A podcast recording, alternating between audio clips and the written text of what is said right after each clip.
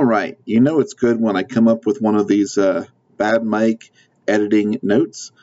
This episode has a guest host in the form of a cricket named Jiminy. Jiminy also appears on tomorrow's episode. No offense to Jiminy, but I did my best to edit him out. Couldn't get all of it, so it is what it is. Fair enough? All right, let's go.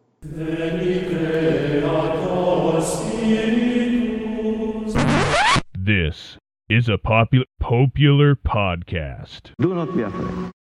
Welcome to Popular History, a library of Catholic knowledge and insights brought to you daily. My name is Greg, and this is the thirteenth installment in our twenty-one part series covering all the twenty-one new cardinals announced by Pope Francis during his Sunday Angelus on July ninth.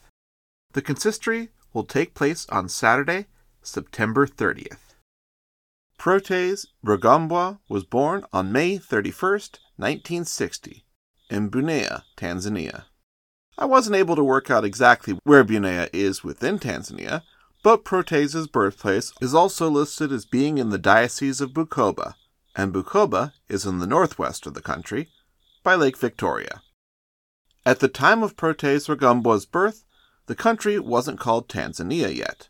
Colonialism complicates things, and the Bukoba diocese also didn't have its modern name of Rulenge yet. Those things would come, but those aren't the names I want to focus on today.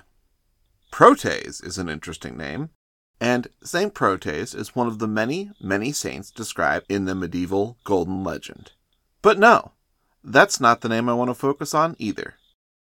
Rugambwa, arguably even more fun to say than Protase, it turns out Cardinal Rugambwa's name isn't his last name in the traditional sense. It's a name he got, not from his parents, but actually from, well, from a different Cardinal Rugambwa. You see, the bishop of Protase's home diocese when he was born was one Laurian Rugambwa, who had just been made Laurian Cardinal Rugambwa a few months earlier, becoming the first native African cardinal of the modern era. This event inspired one of Protase's relatives to give the child Rugambwa's last name as his own. So yes, this most recent Tanzanian cardinal is named after the first Tanzanian cardinal, in a major way. We're pretty used to folks automatically having their parents' last name, but that doesn't appear to be how that worked in this instance. So, we have a cardinal named after a cardinal, and emphatically so, since, again, we're talking last name, not first name. There doesn't appear to be any family relation between the two cardinals, for what it's worth, though they did meet, at least casually. In the show notes, I'm including a link to a speech by Pope Saint John Paul the Second during his nineteen ninety visit to Tanzania, where he greets Cardinal Laurian Rugambwa by name and then proceeds to ordain Protase Rugambwa as a priest. Now, not everyone who is very much named after a cardinal and gets personally ordained by a literal canonized saint winds up as a cardinal themselves. But you've got to think such things don't hurt your odds. The next few years were a fairly familiar mix of parish assignments and seminary posts, capped off with a doctorate in pastoral theology from the Pontifical Lateran University in Rome, which Father Rugambwa received in nineteen ninety-eight. Returning to Tanzania, Father Rugambwa served as a spiritual director for seminarians and as director of vocations. Basically, he gave spiritual guidance to priests in training, and was also in charge of helping promote and nurture callings to the priesthood among young men of the Diocese of Rulenge.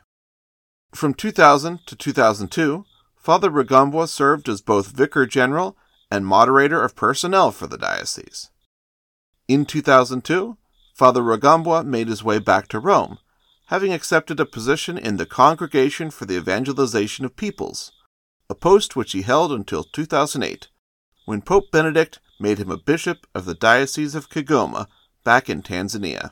His principal consecrator was Cardinal Polycarp Pengo, a man who was the successor to now Bishop Rugambwa's namesake and who no doubt was very much aware of the shared name. On the other hand, Bishop Protase Rugambwa was the fifteenth bishop Cardinal Pengo had consecrated by that point, so perhaps he didn't actually give it that much thought. In any event, Pope Benedict had more in store for Bishop Rugambwa. In twenty twelve, he appointed him as Adjunct Secretary of the Congregation for the Evangelization of Peoples, as well as President of the Pontifical Mission Societies, roles which took him away from his see and into Rome. He was made a titular archbishop as part of the process, and this was not the last time he would find himself moving between Tanzania and Rome, as Protase Rugambwa is one of the relatively rare hybrid curial and residential cardinals. In twenty seventeen, he moved another rung up the ladder, becoming full-on secretary for the congregation. As a reminder, in church speak, secretary is actually generally the highest posting, like how the Secretary of Education is in charge of education directors for the U S, or like, you know, the Secretary General of the United Nations, that sort of thing. At this point, he also became Vice Grand Chancellor of the Pontifical Urbaniana University, which, for some reason, almost feels like an afterthought at this point. This past summer, he was drawn back to Tanzania once more, this time being made Coadjutor Archbishop for the Archdiocese of Tabora.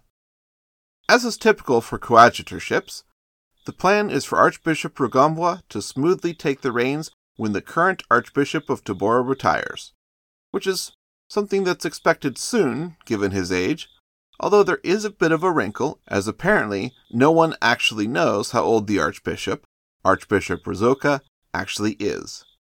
Which, I mean, yes, that may sound weird to many of you, but it's actually still not uncommon for older folks in developing nations to not have a record of their own birthday. There's actually a current cardinal with that scenario, something which I find fascinating because that actually has implications in canon law, given cardinals automatically lose the right to vote in papal conclaves when they turn eighty. Anyways, once he is officially elevated on September thirtieth, Cardinal Rugambwa will be eligible to vote in future conclaves until he turns eighty in twenty forty. Thank you for listening. God bless you all.